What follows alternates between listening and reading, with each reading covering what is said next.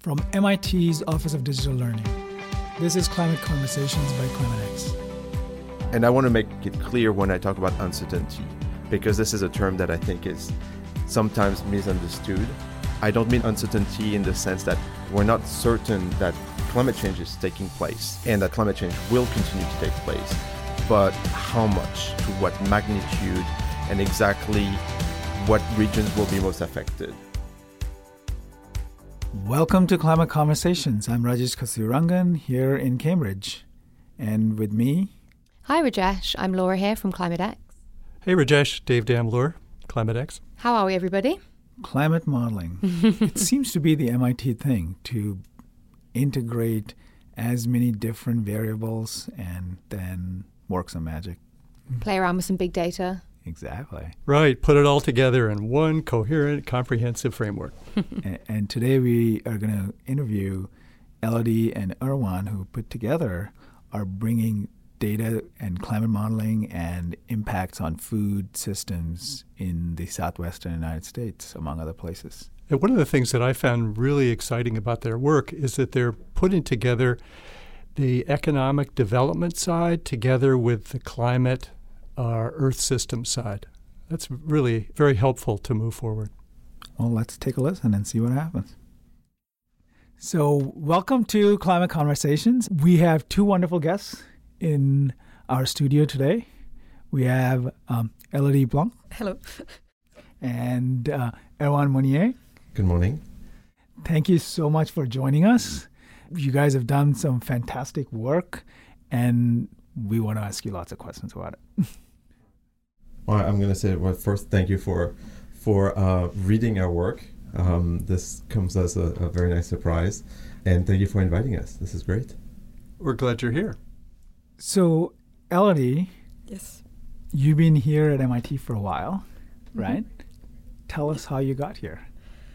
Um, so I was doing my PhD in New Zealand, and uh, I got the opportunity to to work at the joint program. I first came as a visiting student while I was still doing my PhD, and uh, and then I got the opportunity to stay as a postdoc, and then as a research scientist. And how about you, Erwan? How did you arrive in Cambridge, Massachusetts? Um, so originally, I'm from France. I came to the US for a PhD 14 years ago. Uh-huh. Um, so I did my PhD in, in UC Davis. Uh-huh. and I started looking for a postdoc position, uh, trying to stay in the U.S. And I've got, I, I had this amazing opportunity to come to the joint program. I was very excited because of the type of work that's being done, very multidisciplinary, sort of a unique program. And I jumped on the opportunity, and I haven't, I haven't left since. Right. So, what was your original discipline? Uh, UC Davis is famous for uh, agricultural studies and that sort of thing. It is famous for agricultural study. I was actually uh, focusing on atmospheric science. Oh, I see. Um, and I did actually a lot of work which I felt was very theoretic and not very useful in a way, you know, to look at the, the major issue of climate change. Mhm. And so being able to sort of reposition myself and focusing on climate change, climate modeling was really what excited me uh, a lot about coming at MIT. Mhm. Fantastic. You know, we interviewed John Reilly not too many weeks ago, and it's wonderful to have more people from the joint program come visit us. What do you guys actually do? So I actually work on all the topics of water and uh, crops. So modeling uh, water uh, allocation in the U.S. and competition for water resources, and also the impact of climate change on crops, and using this aspect of the work use generally more uh, statistical methods to look at different impacts, uh, for example, typhoons or biodiversity or many different aspects that could impact crop productivity. What about you, Erwan? Um, so I'm I'm a climate modeler. Uh-huh. I, I would say that's really my my main hat.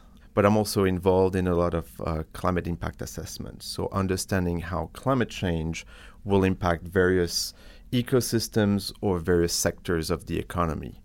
Uh, and so we do that by sort of linking climate models that provide us projections of how temperature and precipitation will change in ver- various regions of the world with models that are going to focus on, for example, you know, crop or crop productivity or agriculture or water resources. And so that's why, you know, I'm teaming up with Elodie, uh, who's really an expert on agriculture and water resources. And I'm bringing up so the expertise in the climate modeling. And, you know, so how would you design a study to understand how climate change and the large uncertainty there is in future projection of climate change can impact um, those sectors. And I want to make it clear when I talk about uncertainty because this is a term that I think is sometimes misunderstood. I don't mean uncertainty in the sense that we're not certain that climate change is, is taking place and that climate change will continue to take place.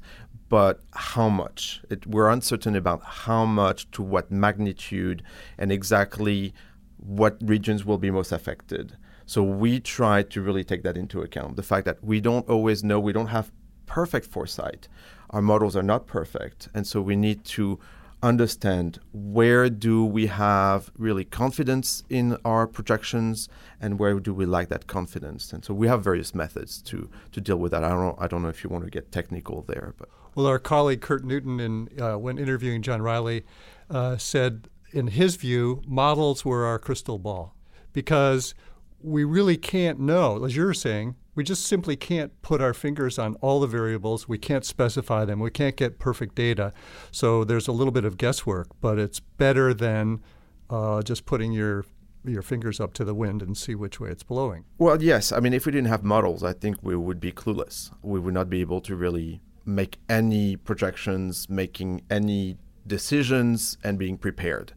At the same time, it's true that our models are not perfect. We cannot just run the model once and be completely sure that uh, what we're getting out of the model is going to be useful. And so that's why, you know, we run a lot of simulations. So, for example, as a, uh, as a society, will we take climate change seriously, and are we going to have strategies to limit emissions of greenhouse gases, or will we just let those emissions go as they have been, you know, in the last 30, 40, 50 years, will there be technologies, you know, breakthrough in technologies that will allow us to reduce emissions of greenhouse gases without having that much effort, without needing international coordination? We don't really know that. So that's why we'll usually run scenarios, a scenario where we assume that the world is going on a very dangerous path with a lot of emissions and another scenario where we're really assuming that there'll be collaboration, coordination efforts around the world, and we'll be able to limit emissions of greenhouse so, gases. So, how do you pick the? How do you develop or design those scenarios?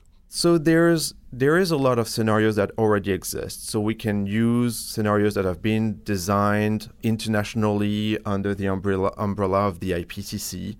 Uh, so that's the, the well-known uh, UN effort to investigate climate change. We can develop our own depending on whether we believe that those scenarios are still relevant. I mean, most of those scenarios were developed a long time ago, and as things happen, like the Paris Agreement, you know, we have the capability at the Joint Program to develop our own scenarios.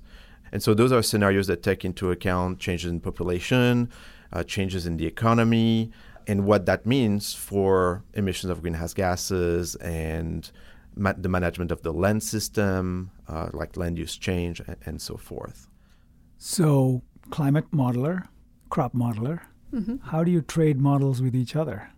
Like, you know, well, these are modeling quite different things. So So we don't trade models, we just integrate them. So one Erwan's climate model output are input into my water model, for example. Mm-hmm. Oh, so that's when you were talking about an integrated approach, that's really what it means. You're not smushing together the two atmospheric science and economic development models, but you're joining them in some meaningful way. Like you were saying, output of one is an input to the other. Is that right? Yeah, so our integrated framework for the moment, yeah, uh, assembled all these different models representing the Earth and human system, mm-hmm. and uh, making them interact with each other. So, so that sounds really innovative to me. Is, is anybody else doing that, or are you all the first on the block? Well, so I mean, so the joint program has been around for, I believe, 20 now, probably 26 years. Mm-hmm.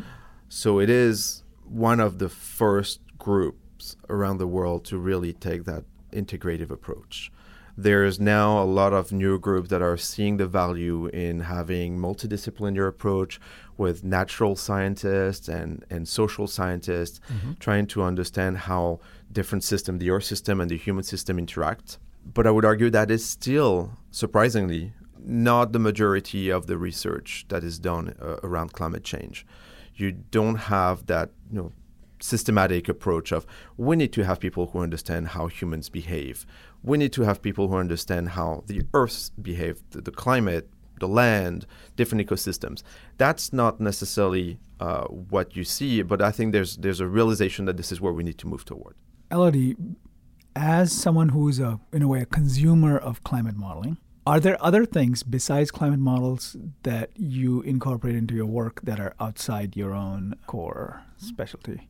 So, for example, for the water model that we use in the study, we also use uh, input from a land use model, CLM, community land model. Uh, we also use output from economic models. So that comes from another model in our developed by other researchers in our department. So, you know, you were mentioning the uncertainties associated with modeling, which I think is true of every kind of model. But when you have different types of models that are all being integrated, you're multiplying uncertainties. Yeah. Right. So, how do you correct for that? No, this is a major issue that we face. There's issues where, as information is passed along from one model to another, one component to another, you have uncertainty that is propagating throughout the system. You have new uncertainties that arise as you add new components. Um, so we have various methods. Um, we have methods where we'll, we know that in different models we have particular parameters or you know numbers that we know are not certain. And so what we'll do is we'll look at those particular numbers or, or parameters and we'll vary them and we'll run very large ensembles, very large ensemble simulations. So that means hundreds of simulations where the only thing we change is going to be that parameter because we know that it's an important parameter and we know that it will have impacts throughout the entire modeling system. So that's why a lot of the work that we do is sort of designing those large ensembles, understanding where are the the key uncertainties, what we don't know, what we know more. And this is quite complex. And I'm not saying that we have it figured out. As you know, there's more and more data available. As there's more computational power, we have those very large clusters, computer clusters. Uh, we, we end up having this big issue of just running and running and running simulations uh, and trying to make sense of exactly what we're doing. So we can combine these uh, issues with machine learning techniques, uh, which is something that now is becoming a lot more important, is really to uh, design models that are able to make sense of all this data in a very systematic way. And so that's really where we're, we're moving toward. I mean, and, and of course, every probabilistic scenario has this problem, right? That if there are independent events whose uncertainties you're adding, then at some point it's not good. And again, I, I, I also want to reemphasize what you mentioned. This is not uncertainty about the existence of climate change, it's uncertainty about the specific trajectories it might take. And which really brings me to my next question. Are we going in the direction of greater collaboration? And if we are not, what might be coming our way? So I think we are going toward um, more integrated and collaborative research. I mean, you can see that in, in various aspects. So you can see that also in the way funding goes now. I mean, I, am still a fairly junior researcher, so I, I cannot tell you how it used to be 40 years ago, but I remember, at least when I was a grad student, when you were applying for funding, when my advisor was applying to funding, that was for a very specific project for one person. Now it's very difficult to actually get funding for a very narrow problem where you don't bring in multiple researchers, multiple institutes. Um, so I think that already shows that there's at least from a strategy point of view of how research is funded, this realization that we need to have collaborative research that includes multiple disciplines. Now, does that translate in how we do research? We're, for example, we're not a department at MIT. We're a joint program. We're sort of an independent center. And that's to me, the evidence of there's a lack of understanding that maybe the structure of universities may have to change. You cannot just have a department of economics, a department of atmospheric science. We also need to have uh, ways to collaborate and to understand that this is not just one discipline at a time. There's also uh, this integrated uh, vision of how research should be done. And as far as I know, you don't have those types of departments in most universities, departments that really integrate all sorts of um, disciplines and expertise. They're all kind of working in parallel. They're working in parallel, and, and usually there'll be some sort of initiative that will bridge around those departments. For but a it, time. for time, and it may or may not be very successful. I mean, that, that that's unclear. I wanted to uh, shift a little bit to the specific study that caught our eye Yeah. uh, when we were scanning the MIT News uh, a few weeks back, and that is the study that you did on uh, irrigation, water shortages and irrigated crops, that sort of thing. So I'm thinking that's a particular instance where you were trying to bring disciplines together. You combined the atmospheric science and the economic science, economic development folks, and you were really looking at a particular case that illustrated the larger point uh, that speaks, I think, to what Rajesh is talking about. Can you Um, tell the listeners a little bit about the study? About a study, yeah. So we were we wanted to know if uh, irrigation as a way of ensuring food security, if it's actually a sustainable uh, strategy in the future, especially in the context of climate change, because yields are much higher for crops that are irrigated because they are not affected by the lack of water. But if you don't have the water available in the place where you are currently irrigated, then we wanted to study where these regions are, where, where would there be hotspots of water stress, and where uh, for for the most commonly grown plants in the US. So we want to integrate all the aspects of the human system and the earth system. So looking at economic activity, how it will impact demand for water in terms of industry for industrial activity, for economic activity, for cities, for all the different users of water on top of agriculture. And this economic activity will have consequences in terms of emissions, CO2 emissions and greenhouse gases, and how that will affect climate, and how this climate uh, will affect water resources in terms of how much precipitation there will be, how much runoff uh, that will induce, and then how much water there will be available for, for these different sectors, and specifically for irrigation. So, Erwan, how did you bring your climate modeling into this exercise? Yeah, so as Elodie mentioned, this is a fairly complex study with a lot of a lot of elements. So what we did is, you know, we brought together you know, economic models, models of the world economy, uh, a, a model of the U.S. economy that's a lot more disaggregated, uh, a climate model, a model that allows us to look at how much cr- uh, water will crop uh, need in the future as climate changes, a water model that allows um, to represent that competition from the different sectors. So, you know, the, the way it works is at the beginning I mentioned scenarios. You know, so we design scenarios, scenarios of how will the world economy change in the future, and what are going to be the climate mitigation efforts. So we had three scenarios. One scenario where assume there's really no efforts whatsoever to curb emissions of greenhouse gases, and then two scenarios that are really a lot of mitigation at different levels. One mitigation with the aim to limit the increase in temperature to two degrees, which is sort of the aspirational goal of the Paris Agreement, and another one that's more intermediate bet- between the two of those.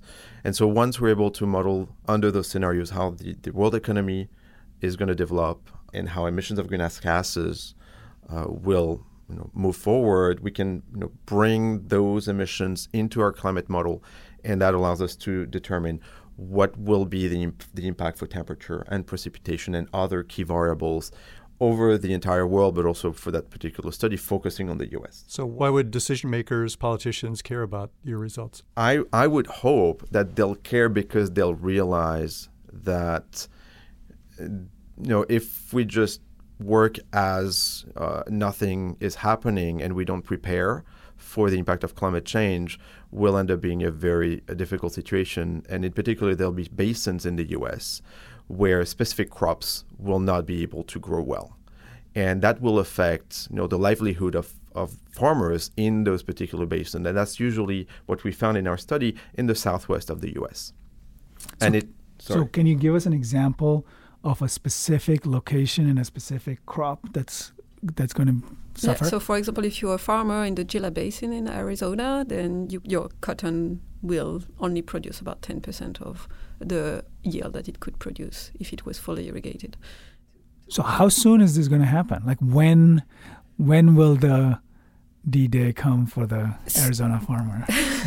so there is uh, so in our study there is already some water stress at the moment, Uh-huh. like, but our study goes to 2050. So by 2050, I mean, nobody's going to get to 90% because at that time, I mean, if there's a 90% reduction, you're going to be unsustainable much before that, right? Yes, and so there is a high chance that they will just grow something else that doesn't require as much water, or they will pack up and go somewhere else. Yeah, I, what we really wanted to look at is the way irrigation is used right now in the U.S. Is it sustainable? Uh, if we just continue doing everything the way it's done now, is it going to work out? And so uh, I just want to point out that when we look at the entire U.S., the effect is not really big. It's really important for specific locations. In the, and then usually in those specific locations, those specific basins, it's not where you have the most production. It's because it's areas where there's already water stress. So obviously that's not oh, where the you marginal places. Correct. Right. So what? But it's important. I th- I, at least we believe it's important because this uh, this means for some people, you know, their livelihood is going to be drastically impacted, and so there's ways you can adapt. I mean, you can be more efficient about how you use water, or you can just stop. You just stop uh, farming there and you move somewhere else. But you know, when you look at the scale that we're looking at, we, we don't know what it will actually mean for a lot of farmers. How many will be affected? So this is really unknown te- territory about you know how will we respond to it. And so what we really wanted to do is to point out that those issues are likely going to take place in a few decades, and we need to be prepared. We need to have strategies. The The system is so complex. You, you have to, we have to make simplifications. We cannot take into account everything. But at least what we want to convey is we need to do this in integration. We need to understand how economic development, climate change, how that interacts with water resources, how, what does that mean for agriculture, for crop production, and essentially for food security. And pointing out that there is a problem. We don't have we don't yet have all the solutions because we haven't designed strategies yet. Uh, you know, you have a lot of um, people right now, decision makers, who don't even realize that those are those issues are coming and they're coming fast. So, if you want to take this research into the public sphere, now that may mean decision makers, that may mean new technologies and companies, and perhaps even new agricultural practices. How would you go about it? Well, that, that no, that's a very good question, and I think that's something that we struggle with. Is you know, as Elodie said, we have we do all this research, and I we would feel it would be a waste if it actually did not result in anything concrete. But it's difficult. I don't think we can just see one person in particular and say you need to care about your county or your state. We don't have that power. We cannot just call the governor of Arizona Really? and get an appointment. No, no. Um, but uh, I think what we're hoping is, first of all, MIT is a great platform. Um, there's a lot of visibility uh, that comes from MIT research. Um, the Joint program also has done a lot of work with um, decision makers and, and has, I believe, had an impact. What we want to do is first make people aware that they need to think about those problems. And I think it would be great if every um, decision maker in every state thought maybe I should determine whether or not my state will be impacted and how it will impact it and what it will mean for businesses in my state. I don't think that's what's happening. And I don't think you can just convince one person with, even if we got a meeting, a one hour meeting with um, the governor of Arizona, I don't think you'd be able to convince uh, him to, to change the way they, they think about the future. It's also a very difficult problem because we're looking at multiple decades. And most politicians, I think, they care about being reelected for maybe, you know, four, eight, ten years. You've noticed the pattern here, right? I, I think so. so it's it's difficult, and I don't know. Um, Sadly, I think we're all facing the same problem, right? Which is we are looking at a major, major catastrophe waiting to happen, and we are f- all looking for ways to get more attention. Everybody has to eat, Right. right? So that's the food security piece. Talking about everybody has to eat, we are running out of time. And we usually end our podcast with what we call a magic wand question. So if you could wave a magic wand, both Elodie, and you, Erwan, and you could change one thing about the world, ideally to get the world or the aspects of the world that you care about to take pay more attention to climate change, what would that magic wand be? I, I, I just wish that you know climate change was not a dis- divisive issue that is just you know divisive in terms of the political spectrum and that people just realize there's no conspiracy. We're not millionaires riding a gravy train a gravy boat train whatever the expression is. You know we we're researchers. You know i think we work pretty hard. Um, we just see that there's there's a major issue there and we're trying to understand what it is and how do you go at solving it. Um, that's all we're doing. And I think until this is you know resolved and people understand that this is science and and whether you believe or not that we know everything or whether you understand that there's a lot of uncertainty, just uh, being able to work together regardless of what party you're from. That's my that's what I would I wish could happen because I think that would really that would change everything. That would be a game changer. Yeah, and well, related to what uh, was saying is that uh, I would say that the if the decision maker could actually like read and uh, just base their decision based on the research, the very good research that a lot of people around the world are making, and that point to solutions, like for example, for climate change, for example, uh, putting a price on carbon emission, like such as a cap and trade system that, that they many studies have shown that would be the most efficient way of uh, pricing emission and uh, reducing overall emissions. Uh, if they could just like listen to the to, to the research and like follow follow Okay. the recommendations, that would be So, if I may try to capture, politicians should work with each other and they should listen to reason. That's a pretty high bar. okay. Which is which has been the trend, I feel, like in the last few years, right? It's really been the trend. Yes, absolutely. absolutely. Um, so, thank you so much. Merci bien. Merci beaucoup. And I hope that all your wishes are granted. That the minute we leave this room, the governor of Arizona calls you. Uh, and in the meantime, we would love to have you back in a little while to tell us what's next and how these models are going. Thank Yeah. you so much for in, for having us. This was really great. Thank you. Thank you. Thank you very much. Okay. Goodbye. Bye bye. Bye. Bye. Boy, that was a fascinating conversation, and I hope the governor of Arizona is listening to us and ready to call Elodie and Erwan and find out everything that they do. Let's hope so. Talking about people listening to us, Yeah, um, we love all of you listeners out there. So please do reach out to us on Facebook and Twitter. You can get in touch with us directly if you have any um, anything you want to share, anything you'd like us to do in the future. You can reach out to us at climatex underscore feedback at mit.edu. And please do rate and subscribe to us on iTunes. We'd love to hear feedback from you, and it really helps us grow this wonderful community. So until the next time. Thanks Thank for you. listening.